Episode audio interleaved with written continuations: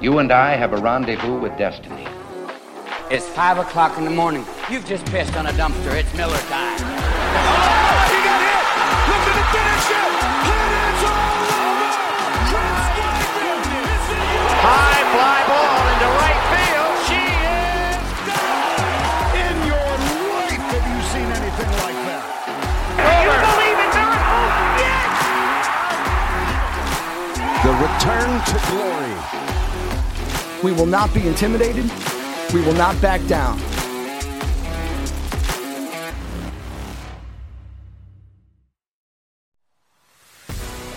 Let's go. Welcome to Drink and Think, folks. We're ready to talk about some beer, to talk about some sports, and yes, to share this wonderful life we have together. So I'm ready to dive in, Dak. How's it going up in your world?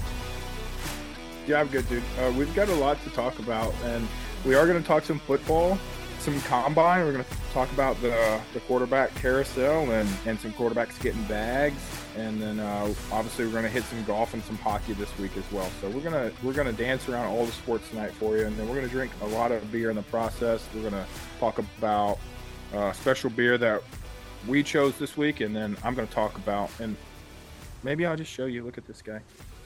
Golly, that's gorgeous. That is is is that clear. fire the adjective?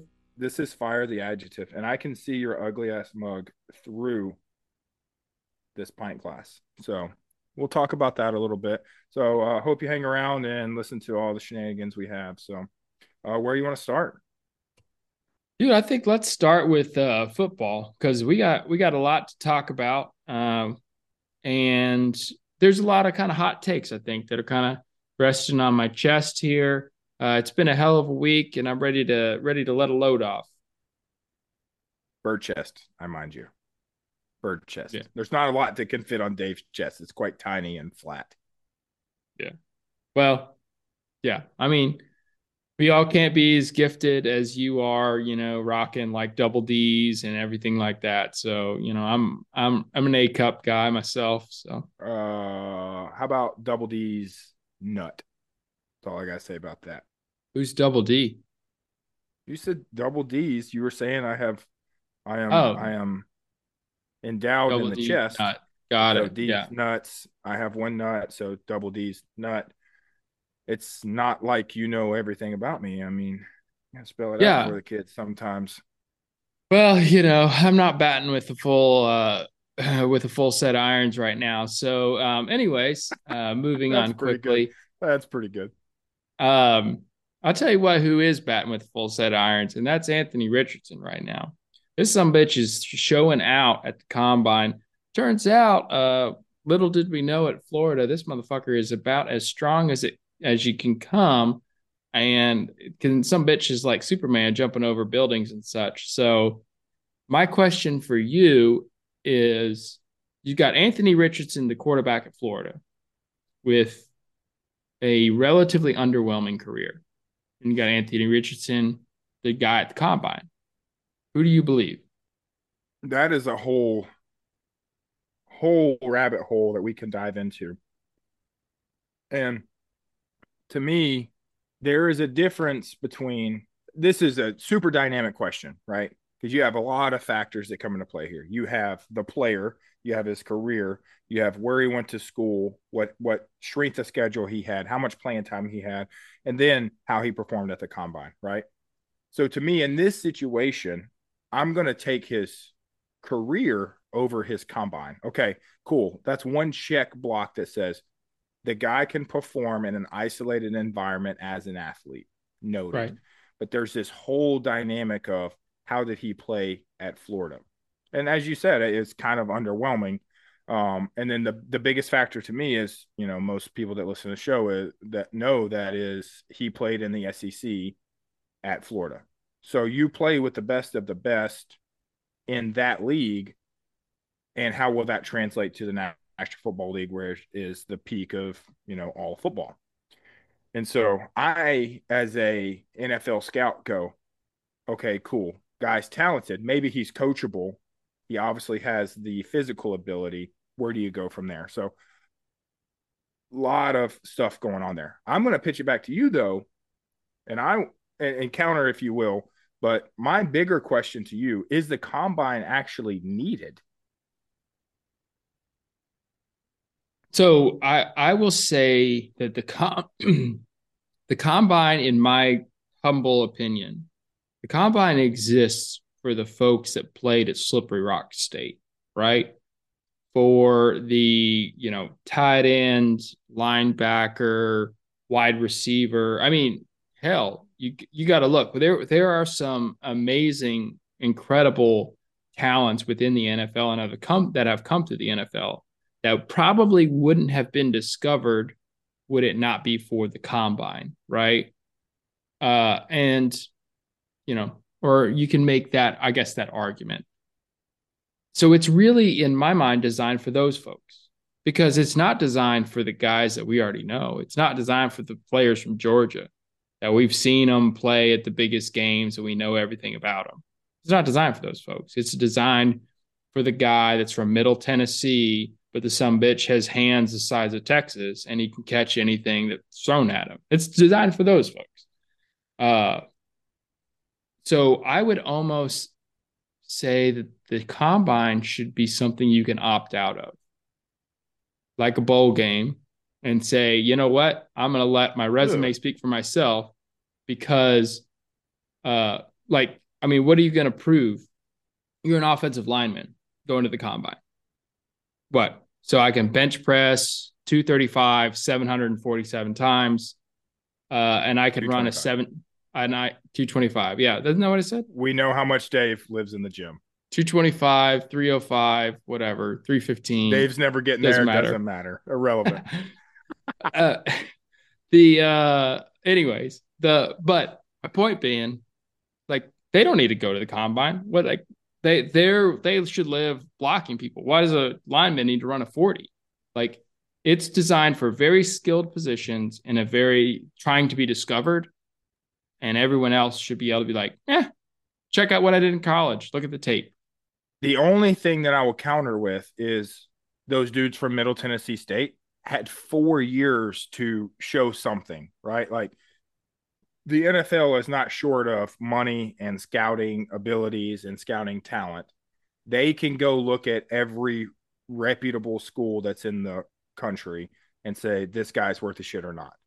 To me, like I said, it's an isolated event that says this is one block on the larger spectrum of you as a, a where I do think it matters in the grand scheme of football is naturally where we always end up, and that's dollar bills.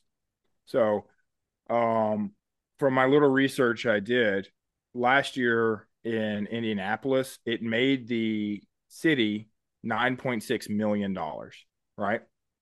Okay, great for Indy. Secondly, ABC averaged over 600,000 viewers for the first little block of last year's combine. That's money. That's why yeah. we keep it. It's a it's a another excuse to put something on television to generate revenue. If you cut the combine tomorrow, the same talented individuals are going to draft in the same order, minus a few guys like you said that maybe had an underwhelming career, got their shit together at the end, or had some crazy physical abilities that some coach saw potential in. And so that's the key word to me is the potential. So otherwise, it's just something for us to tune into and drink Miller Lite on a Tuesday night. No, that's a great point. And I think something to add on to that is like you have these you have these uh scouting days that that teams will host now, right? So, you know, you can go like you can go as an NFL scout and go to the you know Michigan Wolverine scouting day. Well, they'll bring in everybody that's planning on going to the NFL, and they'll show out on a, like a smaller like uh, combine like event. And you know, if you're the dude from Slippery Rock State, you need to drive up this, you know, you need to drive up the road to go to that. You can. So, uh, yeah, I, I totally agree. It's it's more of a it's a way for people to be lazy and all right, show me a spreadsheet of the top 40 times. Give me the top 40 times, again, all wide receivers. Bam, I can throw it up there. And I know that it's, you know, it's a, we've got a, a standard across the board because they all ran the same one. They all had the same clock, like all that kind of stuff.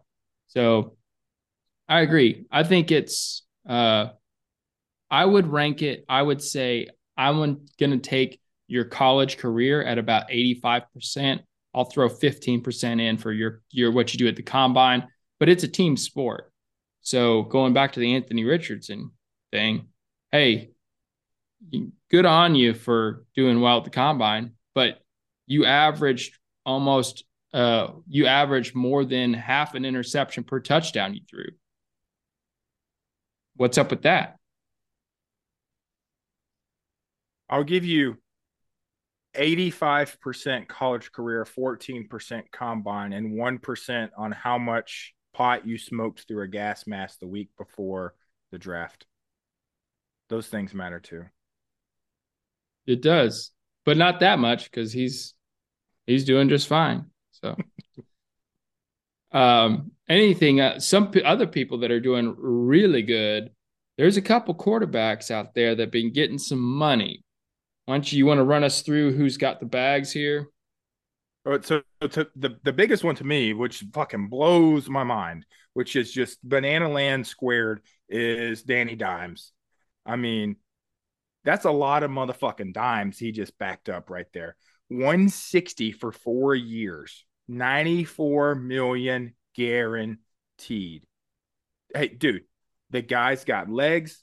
I think the guy has a ball sack and he will run and hit you and he's not scared, but he's not the guy. I do not know what Daboll and the Giants are doing here. Uh, this just not seem like a smart move for me, especially with all the talent that's running around.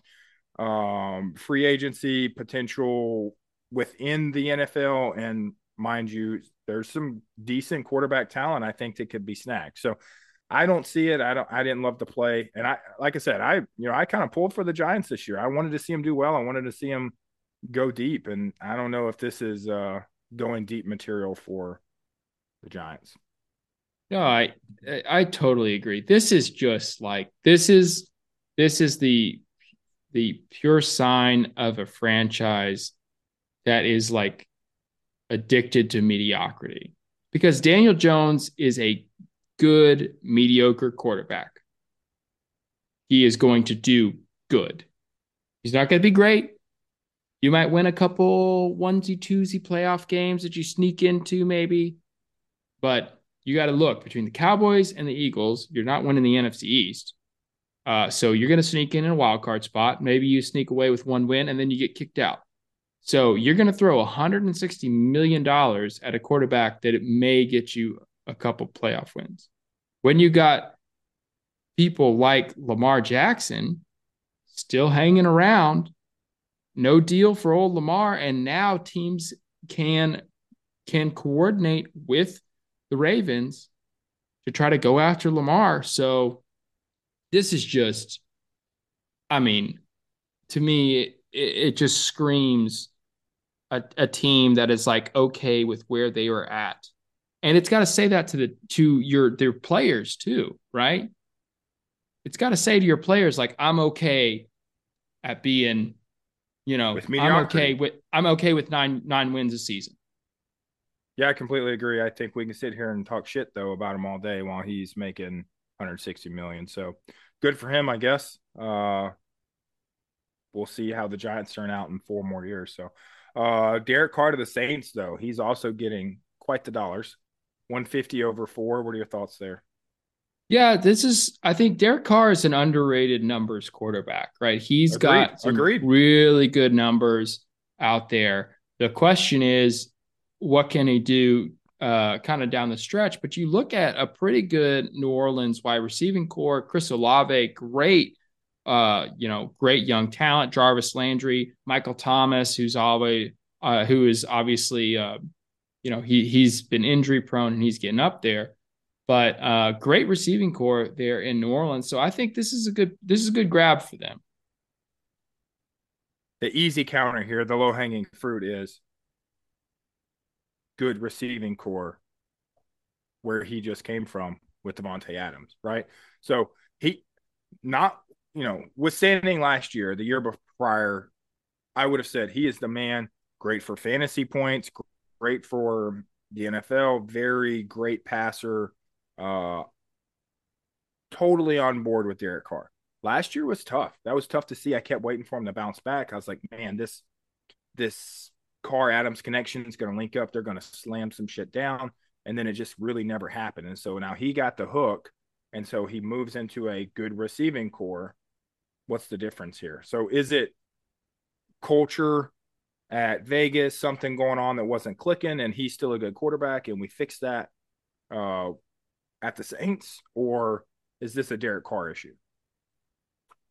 I don't, I don't want to read too much into it, but he seems a little bit like crybaby, you know. And I'm I could be, you know, and obviously you saw him getting emotional in some press conferences, and I don't want to make too much of it, but he always seemed to me as a little bit of a whiny baby, and uh, Vegas is not your like that, or you know, the Raiders franchise just historically is not where you go for that.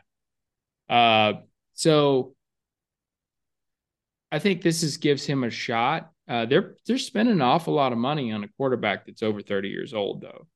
Um, you know, and they've got you know Jameis Winston in there. Obviously, he's he again he's not going to be the guy that's going to win you a lot of playoff games, uh, but spending what an awful Derek lot Carr? of money, and that's you know exactly that's a great question.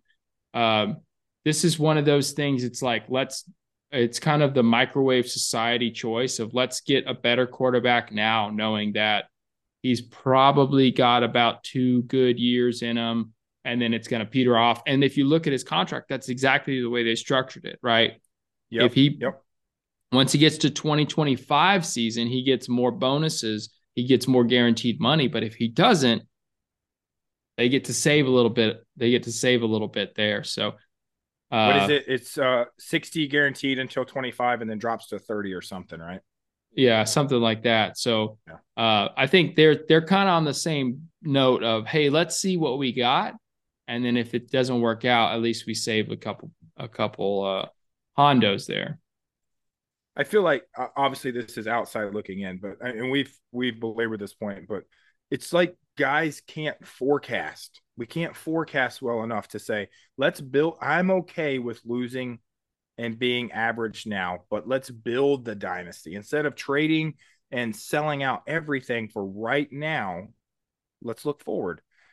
I understand why that's hard. The coach that's there now goes, if I don't perform, I'm fucking fired. The GM says the same thing.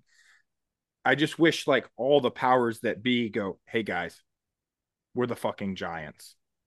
We're going to suck regardless. Let's try to circumnavigate this and look forward to 2025, 2028 right now.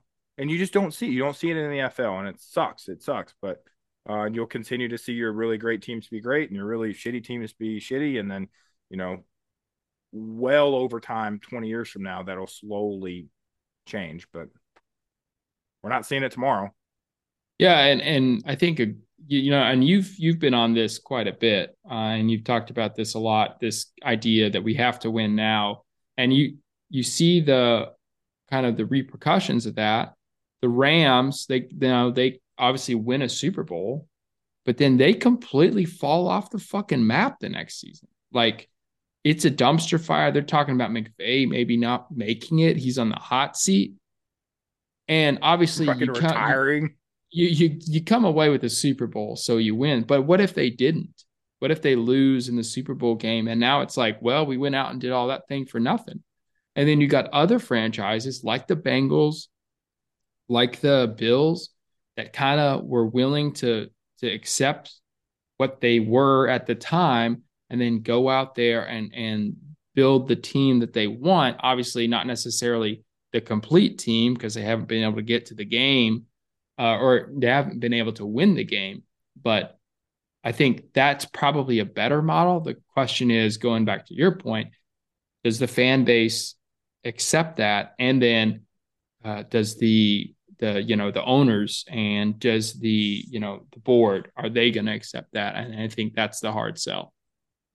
Yeah, and I think it depends on the team that you're talking about. You know, every situation is going to be di- different based on that franchise. So, you know, you look at the Cowboys, perfect example. It's like, wow, greatness forever. Got this guy, and then has been mediocre forever. And and loyal fans, in addition to their bandwagon fans, are like, hey, when the fuck is this happening happening again? And so, you know, a lot of it comes down to expectation management, I think. I'll tell you one thing, just kind of transitioning a little bit, and this has to come down to I in my mind, there's no way this doesn't come down to it. But the Ravens not being able to lock up Lamar Jackson, having to throw the non-exclusive franchise franchise tag on him. This has to come down to simply money, and they just don't have a pocketbook for it. If not, if that's not the case, they are the stupidest franchise since uh, with the exclusion of the Detroit Lions and the Chicago Bears, because I mean they have what has what what amounts to one of the most uh, exquisite talents to enter the NFL, and now it's getting to the point where he is now free to negotiate a contract with any other teams. Now the Ravens have the ability to match an offer if another offers or acquire or basically get two first round draft picks for him. But if you can't offer the money he wants, you know that he you're not going to be able to uh, do a matching offer. So like what's the deal here? And would you want to come back? Yeah, I, I mean that's a great point and the the new tagline is guaranteed money, right? And so obviously Lamar thinks he is worth it. Probably is. And so he doesn't want to get slighted by saying, like, hey, we're going to undercut you here. And, you know, yeah, sure, he could say, like, hey, I'll take less to stay with you guys. But why would he do that? It's a 50 50 draw here, right? Like, I want to be here, but you have to want me here. So I'm doing my part to try to stay with this organization try to get the money that I think I am worth, but you also have to dish out some money. And so if that doesn't meet in the middle, of course he's going to bounce. It's all about dollar bills, dude. And there are a ton of teams out there that do have them that would pay what Lamar's worth. You compare Lamar, I'm taking him 10 times out of 10 over Deshaun Watson. Yeah, I should right? have thrown the I should have thrown the Browns in as one of the dumbest franchises. So Browns, Bears, Detroit, but continue yeah, no, that's about it. I mean, it's just like you look at some of the big quarterbacks getting big bags out there. Lamar's going like, dude, have I not done it all? Like, I was a, a, a physical freak, a running phenom. Oh, by the way, now I can pass too, and you're not willing to give me the money that I think I'm worth and that the world sees me worth. I'm I'm surprised. I, I don't know if there's something behind the scenes going on. Obviously, we're not in the shit. Um, our insider has just left us AFK and hadn't given us the deets but something's going on because it just doesn't make I, I expected by now we would know something. Yeah, our insider, he's FTR, and uh, I don't know what go. the hell that some bitch is doing. But um yeah, I, I think where do you think just just out the top of your head, where do, where do you think you could see some franchises that would be willing to throw him the money that he wants? Because he's basically wants a Deshaun Watson contract. He wants 240 guaranteed. That's a lot of money. In my mind, I think one of them, just off the top of my head, is Las Vegas. Right?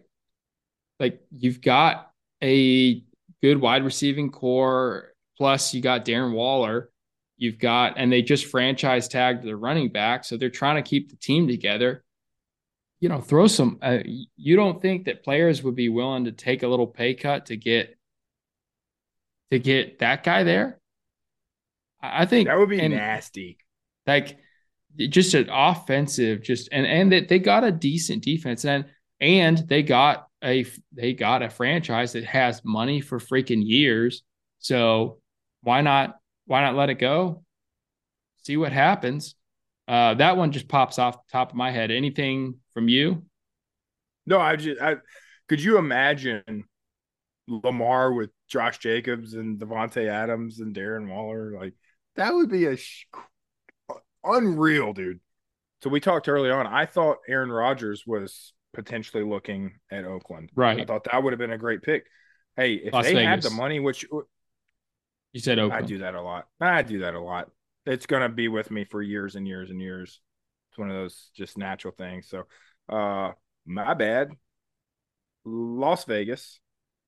I've never been in Las Vegas. I might get the team names right if we just went together. It's a deal. All right, done.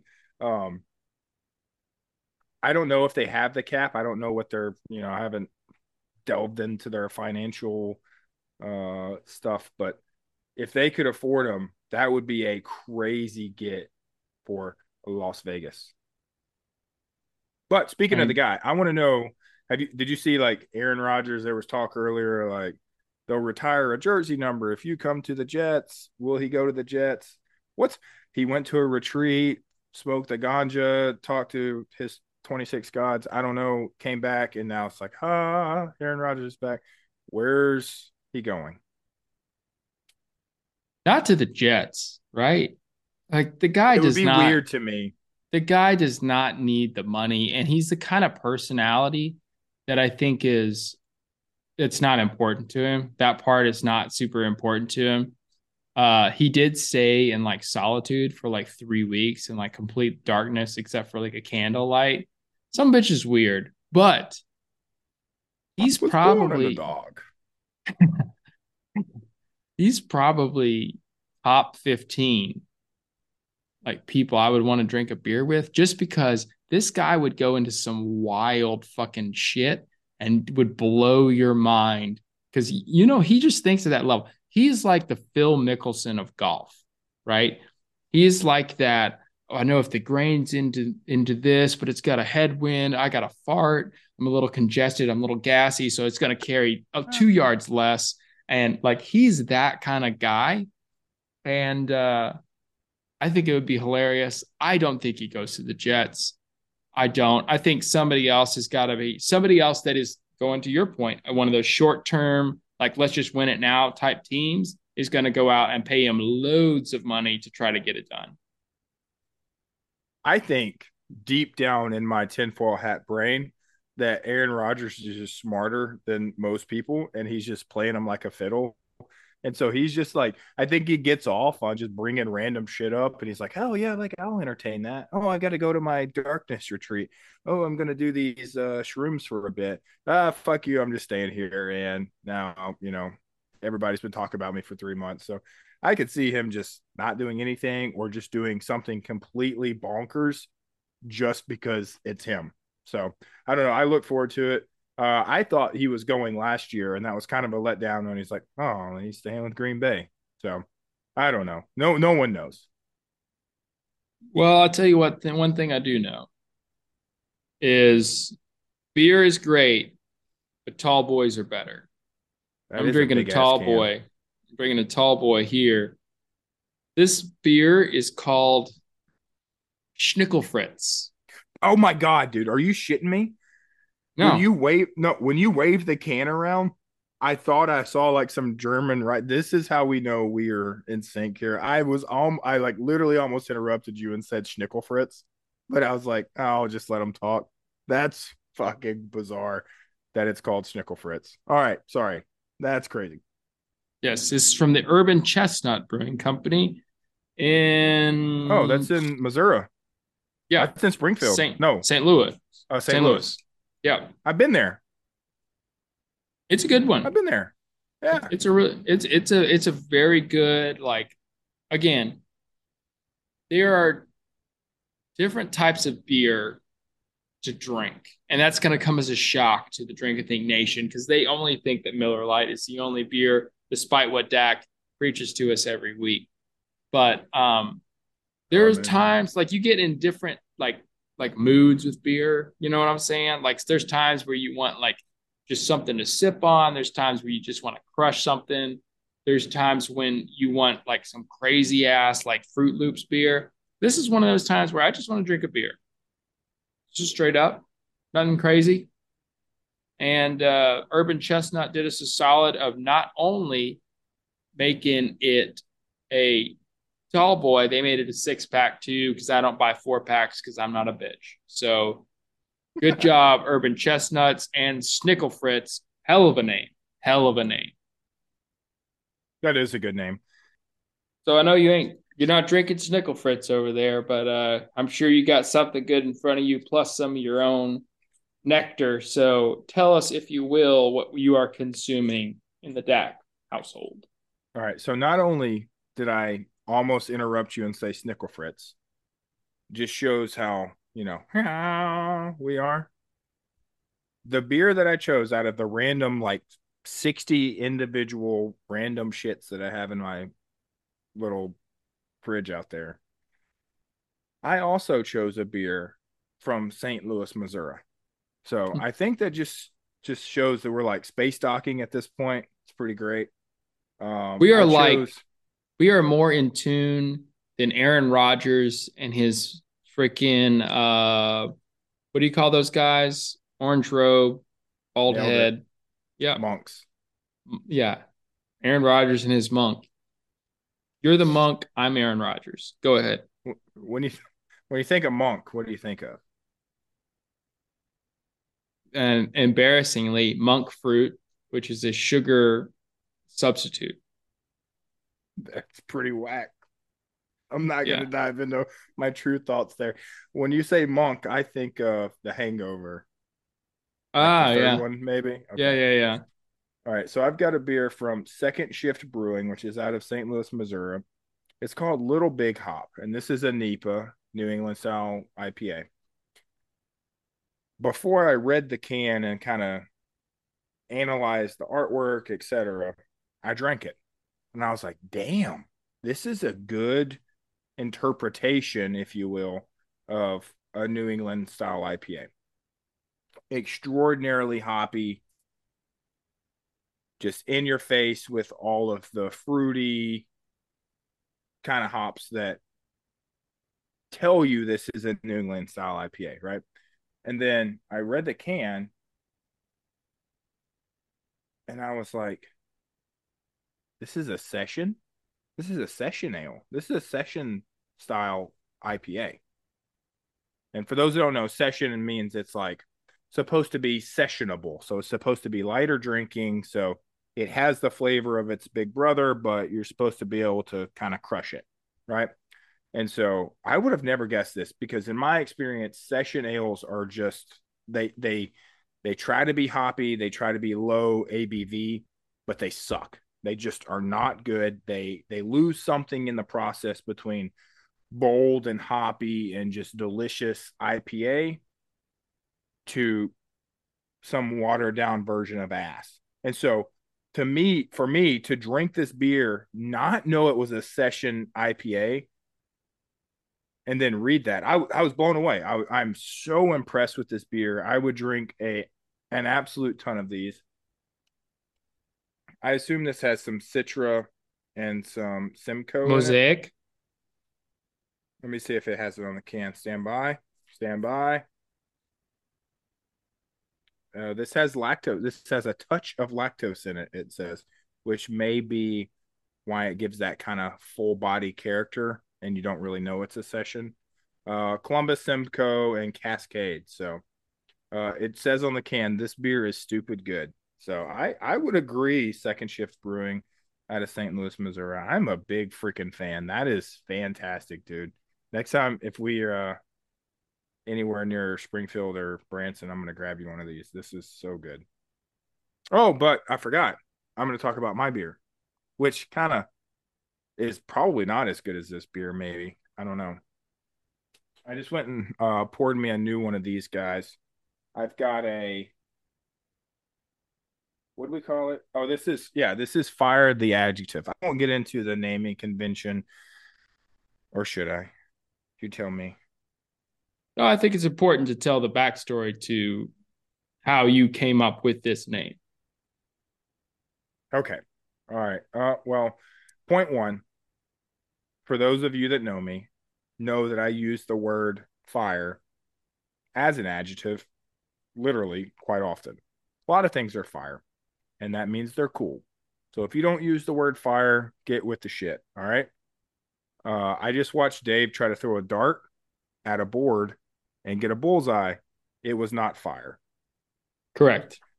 Part two. Uh, here's the shortened version of it, not to dive too much into it. Um, someone I used this word fire like in college on a paper. Someone made fun of me. I'm not sure if I was intentionally being a smartass or if I'm just stupid, but nonetheless, uh, it has stuck with me. Clearly, not an issue that I, I hold tight. And so it just seemed reasonable to name something that was actually good and actually fire, fire the adjective. And this beer is stupid good, dude. It is the most clean, crisp, clear, crushable beer maybe that I've made to date. So uh, I'm gonna bring some. When do I see you? To be determined. We're still working on that.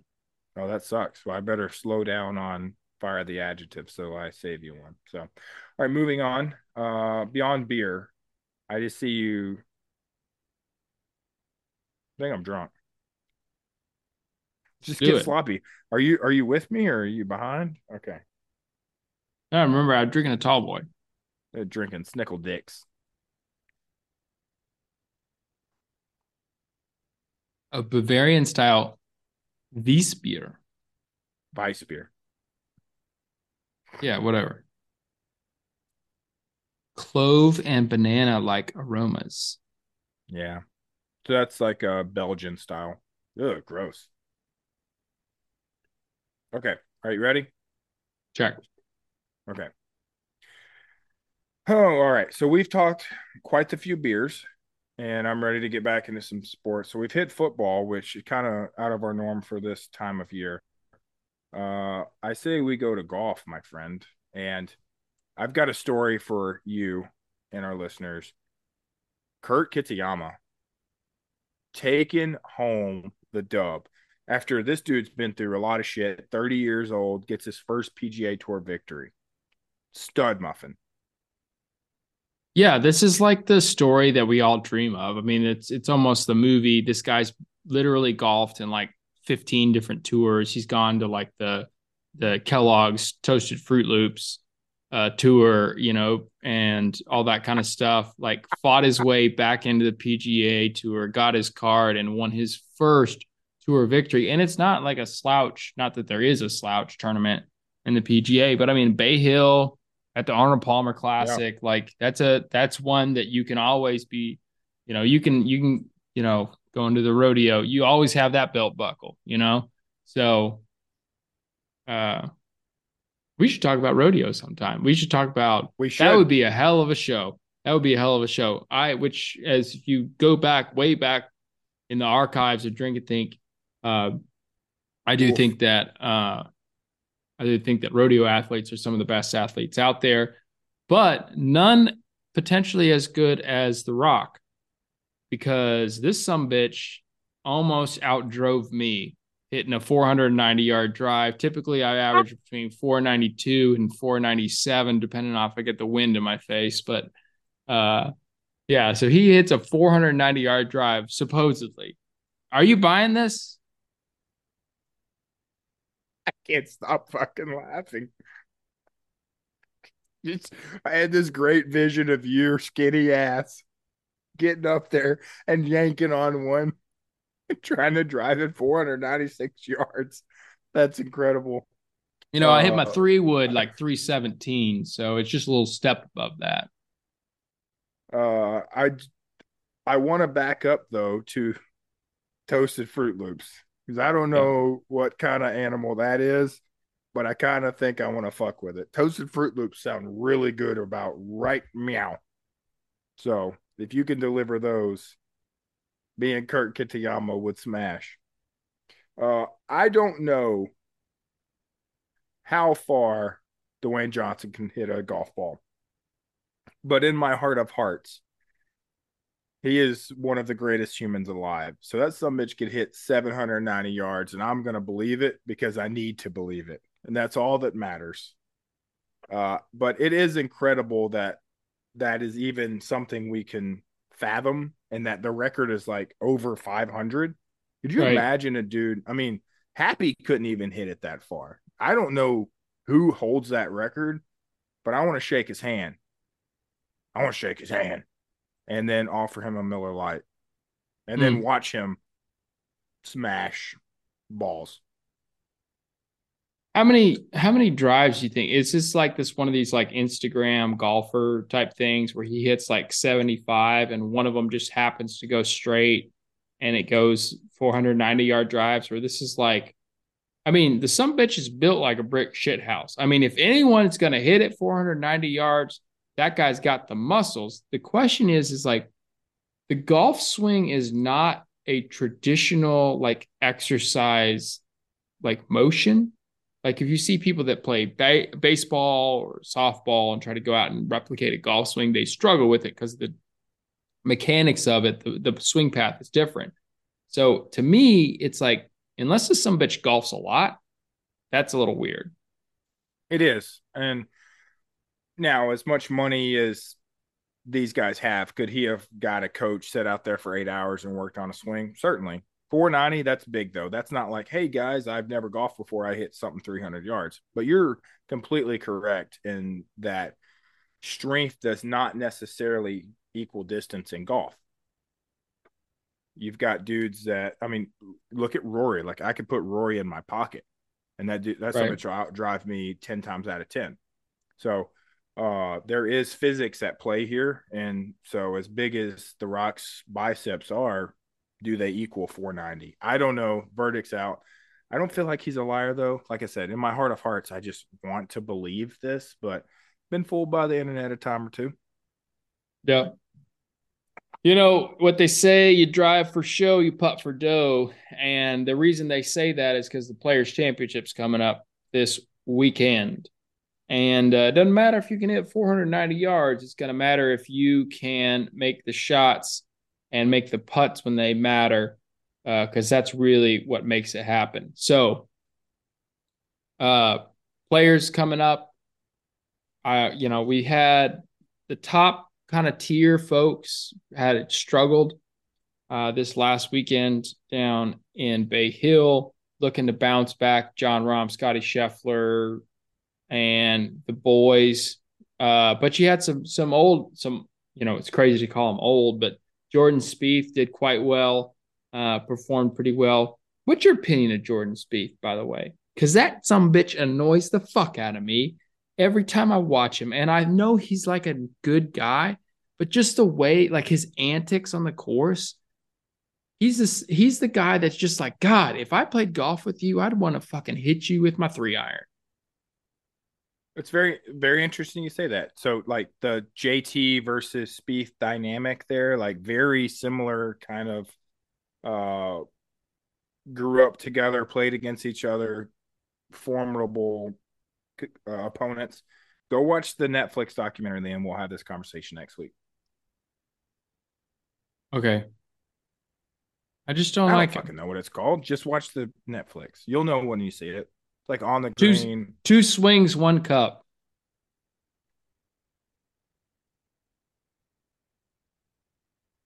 Pause for effect. Okay. All right. Uh, the players is at maybe one of the. I, I don't know. I'll, I'll I'll ask you. Top five most iconic golf courses in golf. Would you say that? TPC Sawgrass. Always wanted to play it. Maybe the most iconic hole in golf. I'll say Sure. that for Mm, for certain. I don't know, dude. I'm putting money on 17 that that's the most iconic hole in golf. But a course as a whole, TPC Sawgrass, top five. Um, I did see a thing. It's eight hundred and twenty-five dollars to for a green fee, uh, to play TPC. Um, Done. I wouldn't. Yeah, it's got it. I think it's in the top five, right? Uh, I don't think it's number seventeen is the top hole. I would say eighteen at either 18 or number one at the old course at St. Andrews has got to be the top one. Going walking across the bridge and uh, you know walking up to the 18th. I think that's your number one out there. For golfers, though, for golfers, maybe iconic as a whole in sports. Just, just I, I guess the like one picture. Yeah. Okay. Maybe like one picture. It's, it's 17. I, it's yeah. Yeah. Yeah. I, I would agree with that. Uh, you could say maybe it's uh, what is it, 13 and Amen corner. Uh, that picture, of the azaleas and walking across the bridge. But yeah, I agree. If one, if you could say one picture and you would know what golf course it was, it's probably that one's a lock. There's some other ones if you're a golfer, you would know, but if you're not, yeah, right, right, you would know that. I, I agree with that. Great question. Um, but yeah, so uh, this is one of that I think you start. It's going to be interesting to see because you got guys like Jon Rahm that came out with such momentum, right? He wins three tournaments uh, in you know his first like six or seven starts has his first kind of lackluster performance and he's an emotional guy. You know how how well is he able to bounce back? And uh, can he go out there and really put on a performance? Or is he kind of the one that he, he you know he uh, proverbially uh, culminated uh, too soon? And uh, just to use an old army term uh, but anyways I, I think it's it's going to be interesting and the thing that i love about it is you'll have you'll have years where it's top going at it and then you have years where you got old big dick rick that's able to get it done so uh you know that's the great thing about golf you never know you got and that's the great thing that always keeps you about intrigued golf. You never know. yeah because like tom watson i mean this is like what probably Big six fan. seven years ago tom watson you know at the at the open championship going down to a, a playoff hole with Stewart Cink. You know, those kind of when he's like 54 or something, those kind of things can happen in golf, and I love that. Hey, so this was totally not discussed between us prior to doing this, but the Miller lots like to talk. And so I want to ask you because I might know your answer. So I want to ask you your top. Let's just do this. Hey, definitely maybe. Who's the who's definitely your favorite golfer of all time? Maybe. And if your answer is who I think it is, who's number two? Um, this is very tough. I loved Phil Mickelson growing up. Mm. Loved him. Just the magic around the green, just the touch and creativity. Um, him going to live and then all that kind of stuff. He was he was a great person to root for.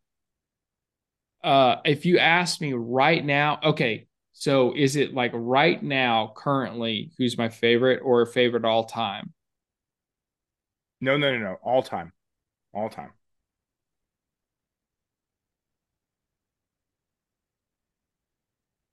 It's got, I mean, Tiger Woods is my favorite Yeah. golfer. Okay. of all So time. tracking. So hence my who's number two. My number two favorite golfer of all time is hold on, the beers are clogging the old memory bank here. Um, Clearly, clearly the favorite. Okay, I got it. All right. The number two, all right. Number two favorite golfer is Freddie Couples. Oh, that's great. and that this is the reason why he is just like like his personality and his swing makes me feel like I can do that right? Because it's so smooth. He's not yanking on that thing like it's you know like you know he's gonna drive at 490 yards. Like he is just so freaking smooth with it. He's just he he's just somebody you want to cheer for. Uh I, I just he's definitely like going down. There's a lot of them up there that I'm a huge fan of. I want to see him do well, but his swing just makes you feel like every time I watch him, I'm like, dude, I could do that. I could go out there and do that.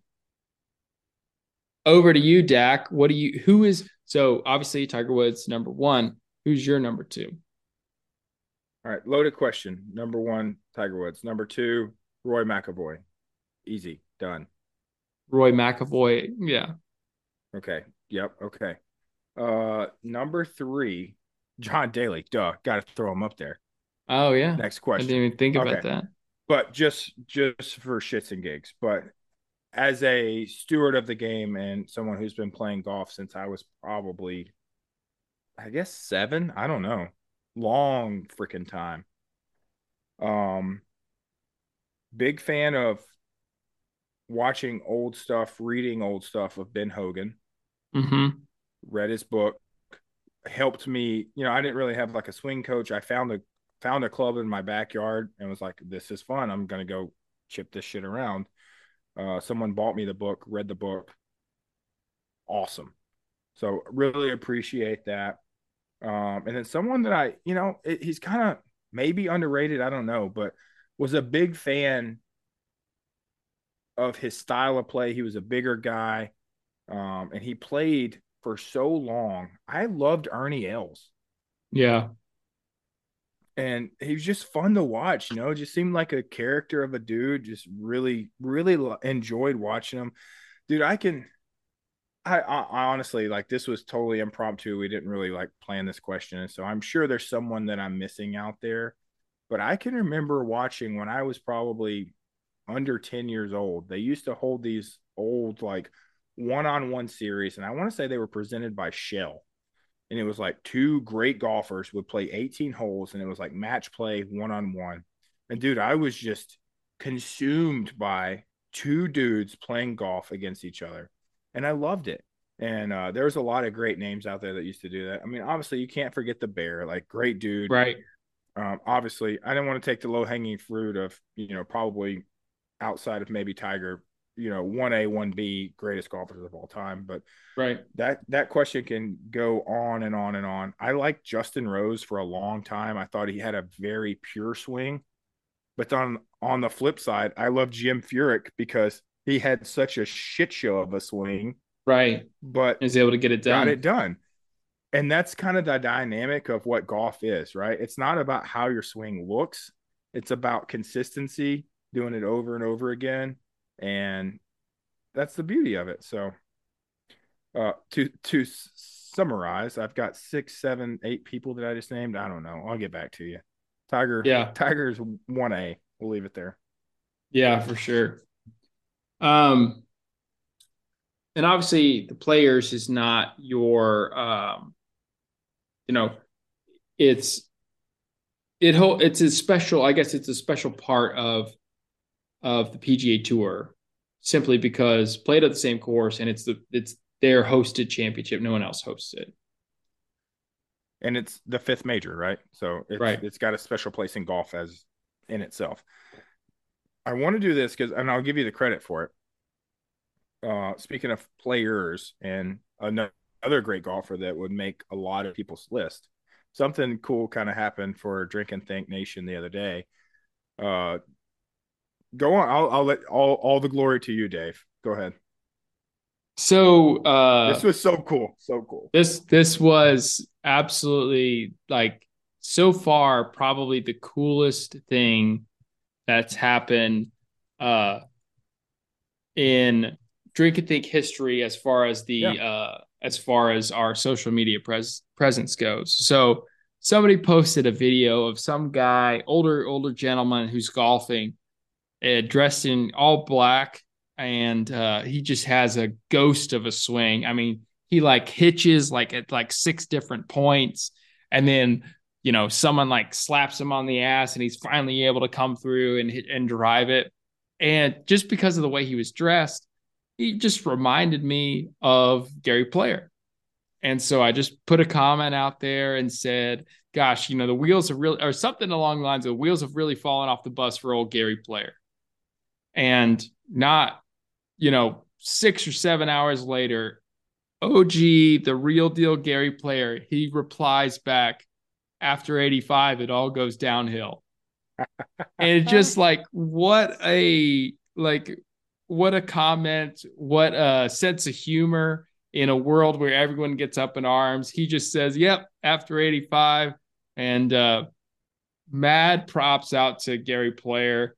Uh going, you know, taught probably a, a mentor to Ernie Els, you know, coming both coming from South Africa Yeah. and uh but so funny for him to come out and say that and hats off to him another great player and that I loved to watch especially at the Masters uh and his you know being the honorary uh you know first shot of the tournament and uh great guy It was so cool, dude. I think we were like getting dressed to go out to eat or something. I was like, "Stop, fucking stop everything."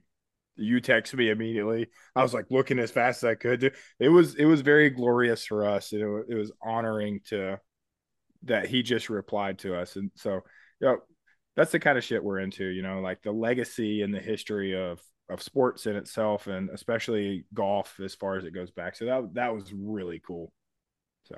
Uh Mr. Gary Player if you ever want to come on drink it think uh you're more than welcome There it is. All right. Um, moving on from golf, I think uh, we have to talk a little hockey tonight. But before we do, I think soccer is the sport. I think we briefly talked about it when America was playing, which got my interest. But otherwise, I really don't give too many shits until our insider, Mr. Conway, sent me some videos the other night. And he was in Serbia he travels a lot. He does crazy shit like that. Uh, we don't have the security clearance to speak about it. You might, I don't anymore. You know, just a civilian with a beard. But uh, he sent me some videos, and he got to go to a Serbia game, and dude, it was fucking bananas. I had never. I you you see things on social media like, oh, these guys like set fire to things, and dude, he sent me like four videos in a row of like him 30 yards away from dudes with like torches and like flares and arty sims going into the field. And there was like a whole host of firefighters. And i was like dude is this normal? And he's like yeah pretty standard here. It was crazy. So i will give credit to soccer there. Like if you try to bring like a half inch blade that you forgot you had in your pocket to any sporting event in america you're getting the shit beat out of you and you're on cnn the next day. These dudes literally bring like fucking cannons to the game. And it's like ah just a tuesday. So yeah dude that was really cool to see. Uh maybe we'll throw something up on our uh, instagram page to show the highlights of the debauchery that is international soccer but i could totally see why somebody gets into that and somebody would like just sell out for a soccer game like that Yeah, it's a different it's a different level. Um and a lot of it the Serbian thing and I I pointed this out. There is a fence, no shit. There are two fences that separate each half of the stadium because you know, you got the Serbs and you got Kosovars or the Serbs and the Croats or whatever. Uh, a little ethnic tension there and uh, the potential that people will or will not get stabbed either in the stadium or after. But dude, it it is it's crazy to see that level of passion uh, because we have it here and we like you said, like we go ape shit when Tennessee throws mustard bottles all over the field. And these motherfuckers are, like you said, literally shooting off flares and stuff. They got riot police there that are just ready to beat the shit out of somebody. So yeah, it's uh it's something. It's something. And it's funny because everybody has it. Because if you go like out to like Asia, like baseball is like this huge thing. They got cheerleaders, they got fireworks, it like they got chants. It's like soccer, but for baseball. And it's like every culture has this like little thing. For us, it's college football. Like talking to people from other countries, especially people like that hold soccer in high esteem. It's like, yes, we have stadiums where 110,000 people can go watch a non-professional sport. And that just doesn't compute for anyone else in the world except for Americans. He he told me he he said literally, dude, you're ripping seats out of the fucking stands and throwing them. I was like, I I can't imagine. You know, like I thought I was cool. Like, dude, I'm a hardcore Razorback fan. We we will cheer with the best of them. And it's like, no, no, okay, never ripped a seat out. No, never set a fucking Artie sim off. It's like, okay, this is beta league here. So props to the international world. Uh like first world problems, I guess. I don't know. Yeah. Yeah, for sure. Um so let's get into another thing that uh I posted about that because was surprising to me. So I went to not an AHL, American Hockey League, but an ECHL. So uh, if you compare it to baseball terms, this is the double A of hockey for the uh, NHL. Went to ECHL ECHL game here in Kansas, and the I I uh, sent the video. Like this thing is like like people are going nuts. They got the cowbells. Like this is Mississippi State. Like people are, you know, there's only fit probably probably five thousand people in this little in this stadium. But people are going bananas. There's people wearing the jerseys everywhere, and it's like if this was a double A baseball game, like most of these some bitches wouldn't even be here. You'd have about 75 people in the stands and four of them would be asleep.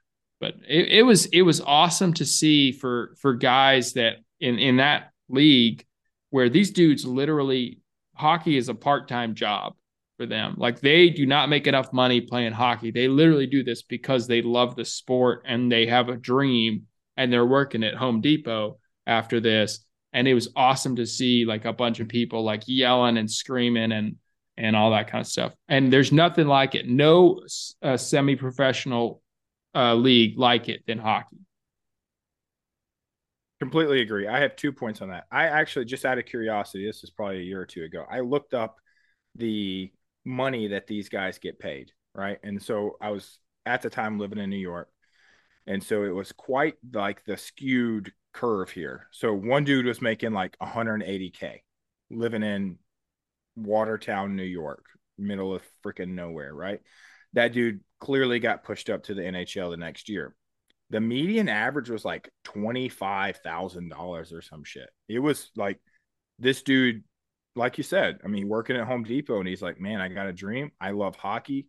And I think we've talked about it before. Like, in another world, man, we're just drinking beer, playing a sport, and just fighting every night that's like my inner spirit animal that I know I can't do, but at some place just really wishes I could do. So that's awesome. Um, my other point would be if you're not a sports person and you're like, hey, it's a Friday night and I need something to do, there's not a better place to go than to watch a minor league hockey game. Beer is cheap, tickets are cheap, crowds are crazy. You will, for absolute certainty see a fight. It is just a damn good time on a budget. I mean, we we had buddies that bought season tickets, and he would be like, "Hey, dude, I can't make it. We'll go." We went to so many like Wolves games, Watertown Wolves games, yeah, just to just to watch a fight, drink some Miller Lite for cheap, and have a good time. So if you're looking for something to do, man, go find your local freaking minor league hockey team. Have a have a damn night. Yeah, and it, what's surprising to me is that like you can t- and, I don't want to disparage the NHL, but there's a huge drop off in talent that you can tell when you watch a a major league baseball game to like a triple A game to a double A game. And I, I there is, I'm sure if you are like, I've played hockey my entire life and I'm a semi-professional hockey player, you can tell a huge difference in talent but it was a very competitive game. These aren't guys that just they just like, you know, Billy Bob out there on skates. Like these guys are are getting after it. And to me, there's almost a sense of um like purity of the game in in, in those like smaller teams, smaller because they're literally only doing it because they love the sport and they want to believe that they have a chance. That's the only reason they're playing. And for how many of us is that the reason that we play whatever sport we love? If you want like a sense of what he's talking about, go watch Goon. It's one of my favorite movies of all time. Yeah. It's the best. So yeah, dude's just like slamming beers after the game with your buddies, making shit money and trying to survive. I love it. Um, but into the NHL, which we love. Hey, not to discredit the NHL because there's some still, in my opinion, the last league that's like holding on to what they've got, kind of thing, and and the purity of the sport without giving way to society too much. Um, there's some news here, and so I know you wanted to talk some stars news. Naturally, Dave wants to talk Texas. Uh, but then I, I want to hit you with a stat that just I didn't expect. So I'll I'll let you lead off there. Okay. So um, Dallas Stars, they are first in their uh, division out in the West, uh, well on their way into the playoffs. But there's warning signs just flashing all over. So this stat is, I don't know, it, it screams something to me, and I want to hear what it means to you. The Stars are nine and 24 in one score games this season, meaning like whether it's overtime or whatever. In a one score game, they've only, they are like well below, we're not even close to 500.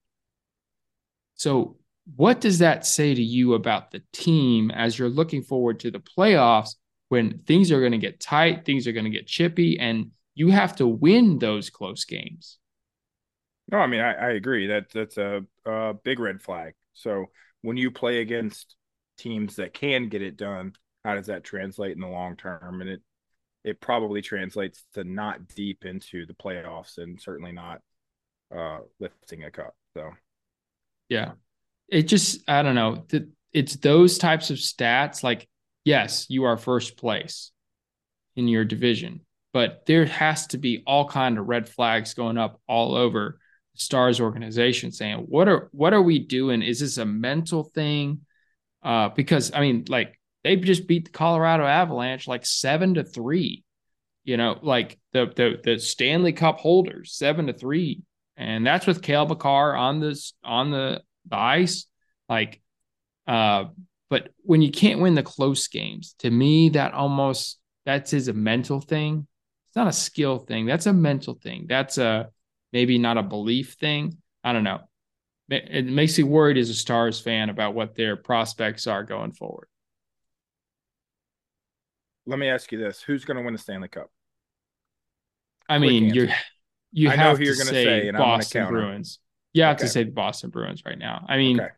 They're on a 10 game win streak. They're like 150 points in front of the next team against the Maple Leafs in, in their division.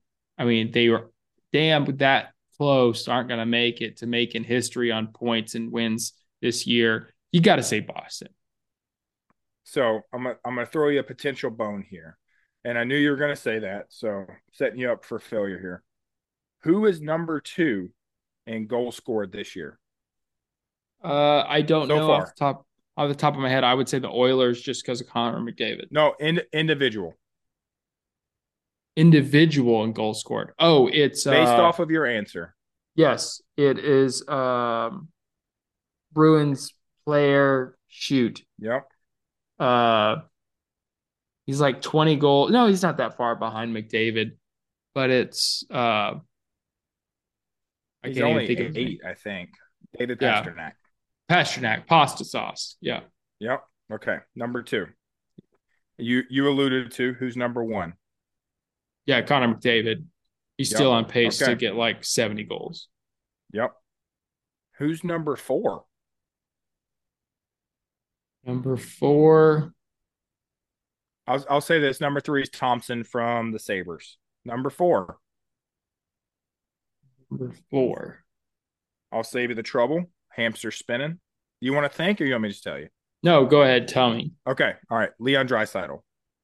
Who also plays for on the same shift as the yeah, Yep. Who's number one in assist right now? Draisaitl. Connor McDavid, which translates to number one points overall. Yeah. Answer the Dak Daily double. Oilers win Stanley Cup.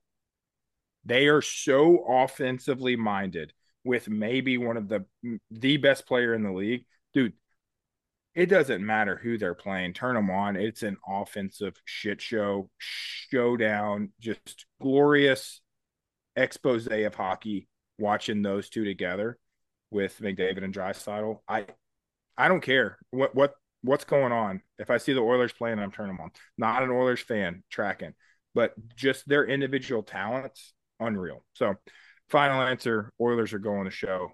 They're going to upset the Bruins. Just phenomenal season that they're trying to build, and I'm going Oilers for the for uh, lifting the Stanley Cup. I mean, they got the offense to do it. The question is the defense, but I love it. And Agreed. like you said, Agreed. they are they have they are just fun to watch, uh, just everywhere across the board. And uh, I, I I want it to happen uh, because obviously McDavid has not never won that, and he's done pretty much everything else. Uh, and I, you don't want to you want to see that guy lift the Stanley Cup at some point. Agreed. Yep. And uh, his career is far from finished. So Yeah. uh, plenty of hockey left. Moving towards the playoffs, and then I'm I'm I'm pumped. So we got a lot to talk about in coming weeks. Anything else you want to chat about before we uh, hang it up tonight? Um, no, I think that's about it. We got a lot to look forward to between hockey. We got March Madness coming up. We got the players. It's never a dull moment in the sports world, and it's never a dull moment here at Drink and Think. So, you know, we just want to give you a little tidbit to make sure that you're safe this weekend and that you come out the other side unscathed. And we're afraid that that may not describe Tiger Woods. It seems like he may be in a pickle here with an ex girlfriend who claims that she has proof of some misconduct and is suing him for about $30 million. Now, I certainly hope on for Tiger's behalf that this is completely untrue. But let this be a lesson, folks. Just don't do stupid shit. And, uh, you know, I don't know why we have to say it, but we got to say it because it seems like stupidity is going around faster than coronavirus in 2020.